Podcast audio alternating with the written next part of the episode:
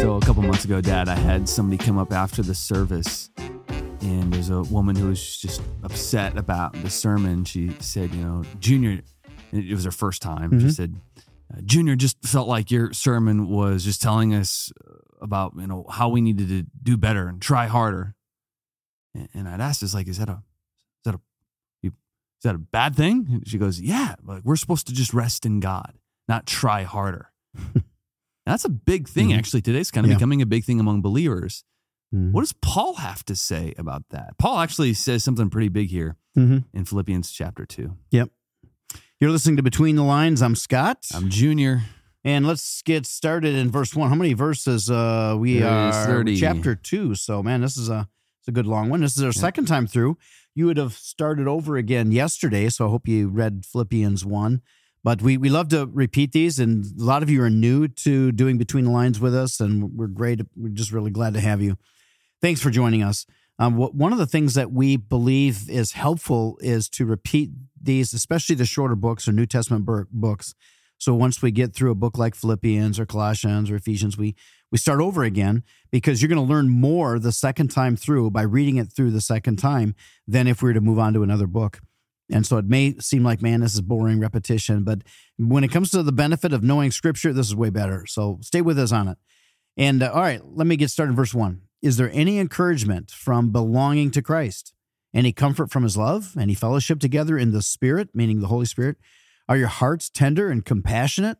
Then make me truly happy by agreeing wholeheartedly with each other, loving one another, and working together with one mind and purpose. Of course, you know, Yeah. back in the day, it was just as difficult to get along with people as it is today. That's it's not like things have changed that much. We just that's our human nature is we we're, we tend to be out for ourselves, Mm-hmm. and when you're out for yourself, you're gonna have trouble getting along with other people. What's funny here, Dad, there's the book, How to Win Friends and Influence People. Mhm. What's the author's name again? Yeah. I know you're big on him. Yeah, uh, well, if you wouldn't have asked me, I would have told you. No, Uh, not, but it, it is. Uh, something with a rock.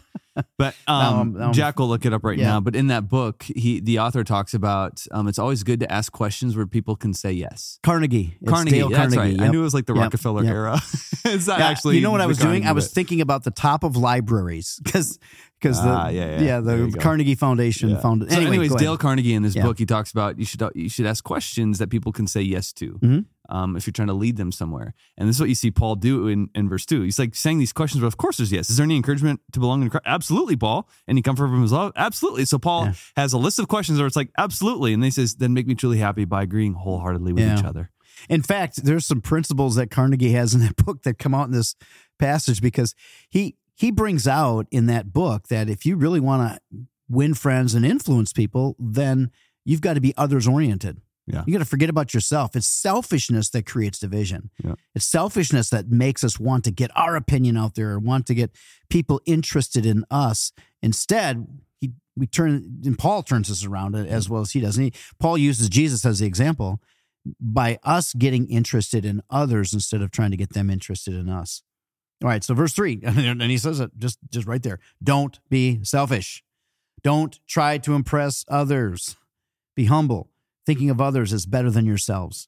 Don't look out for only your own interests, but take an interest in others too. Where's the fine line in that, Dad? Don't try to impress others because we, we live our lives. I mean, sometimes we even get dressed or head to like an event just thinking, how can I impress others? What can I talk about? How can I look the best way to Yeah. impress others? Some of that's healthy because you do see some people who's like, you don't want to look like a slob. Well, I, I like to differentiate between impressing others and blessing others. Because I, I you're right. I don't want to I don't want to be a downer and I don't want to be a distraction. And now, truthfully, in my flesh, I do want to impress others, just like everybody who's listening to this right now. Of course. That's that's in our flesh, but I have to constantly beat that down and remind myself, no, I'm not in this life for my sake to lift up myself. I'm here to honor God and to bless other people. So I think it's more about being a blessing to other people Okay. than anything else. That's good. So thinking of others, uh, yeah. And then verse five, uh, you must have the same attitude that Christ Jesus had. So what was his attitude? Though he was God, he did not think of equality with God as something to cling to. You know, so he, he was God and he's equal with with God because he, is God. He didn't he didn't hold on to that for dear life. Instead, he came became a human. So verse seven, instead, he gave up his divine privileges. He took the humble position of a slave and was born as a human being. When he appeared in human form, he humbled himself in obedience to God and died a criminal's death on a cross. Therefore, God elevated him to the place of highest honor. And, and the truth is, all of us uh, have this desire to achieve significance in our lives. And what we're learning here and what Jesus always taught is that significance is achieved through service.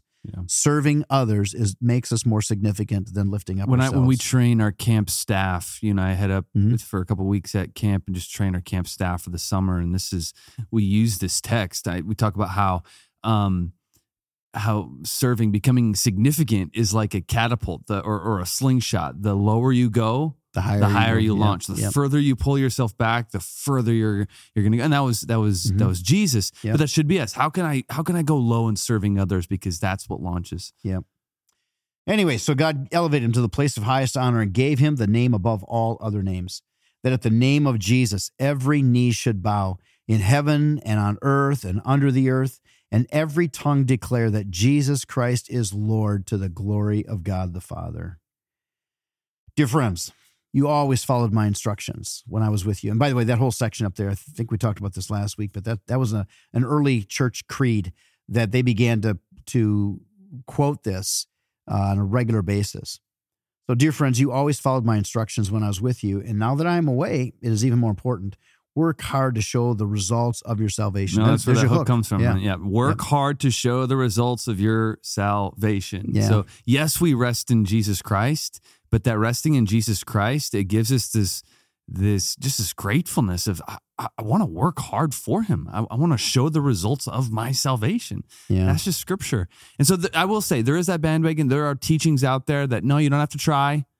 You, you, you know, you don't have to try to live godly. It's just all about resting in God. I would say that that, that is false teaching. Right. It is. And I did have that conversation with that woman. I said, this probably isn't the church for you because that is false teaching. We don't believe that. Yeah, no, we believe in sanctification. That sanctification is, you know, there's three aspects of salvation there's justification, sanctification, glorification. Justification is entirely the work of God, it's when He saves us.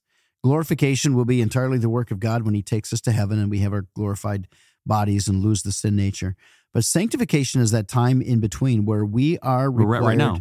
Yes, and this is where we cooperate with it is through God's grace, but we cooperate with the grace of God and we have to put the effort in to actually make it work. And I understand that conversation that you had with that woman because I believe me, I've I remember several years ago we had a family leave and the man was just so angry with me. He goes, well, I guess I just need to try harder. Same thing. So I, I think that there's some some false preaching out there that tends to go in that direction.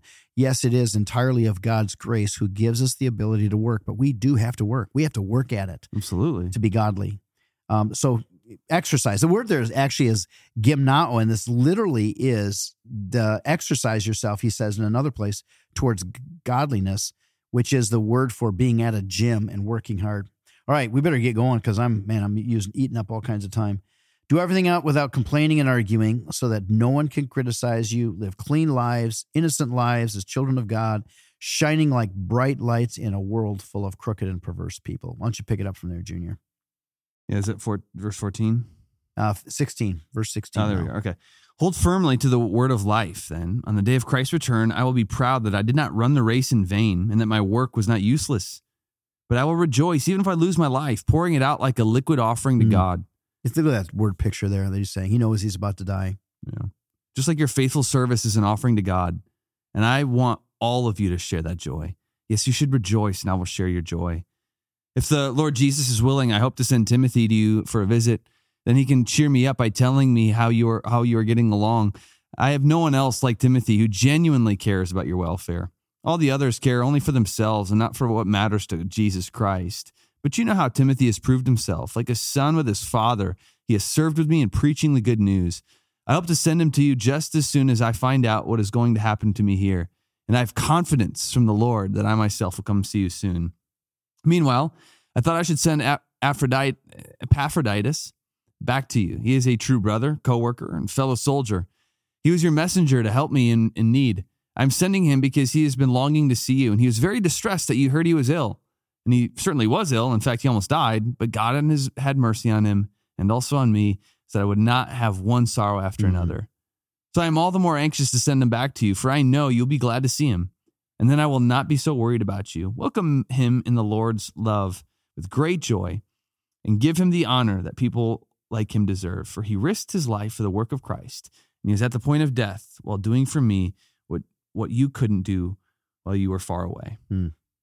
Man, great, great passage. Love Philippians.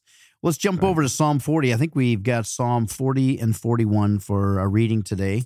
And these are pretty short Psalms, so I encourage you to read both of those.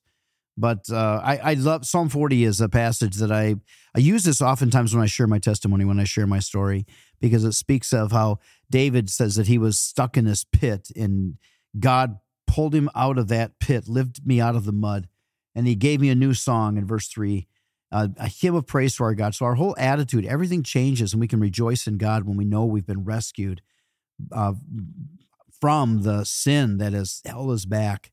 And and then, then he says, and many will see it, what he has done, and be astounded, and they will put their trust in the Lord.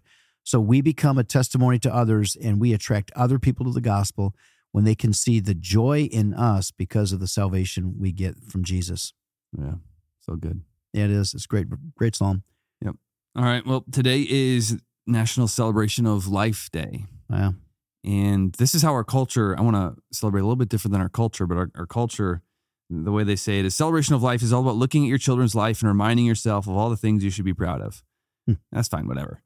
I I do think that um, that this is a, a good day to just remember that God created life, that Mhm. life is very precious, and that we live in a society where that is under attack. It is, yeah.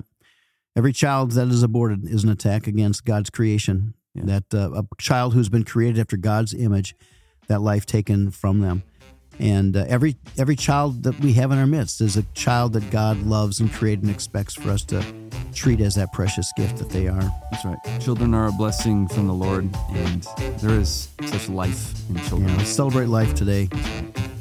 All right. Well, hey, make it a good Monday, and we'll see you tomorrow. God bless.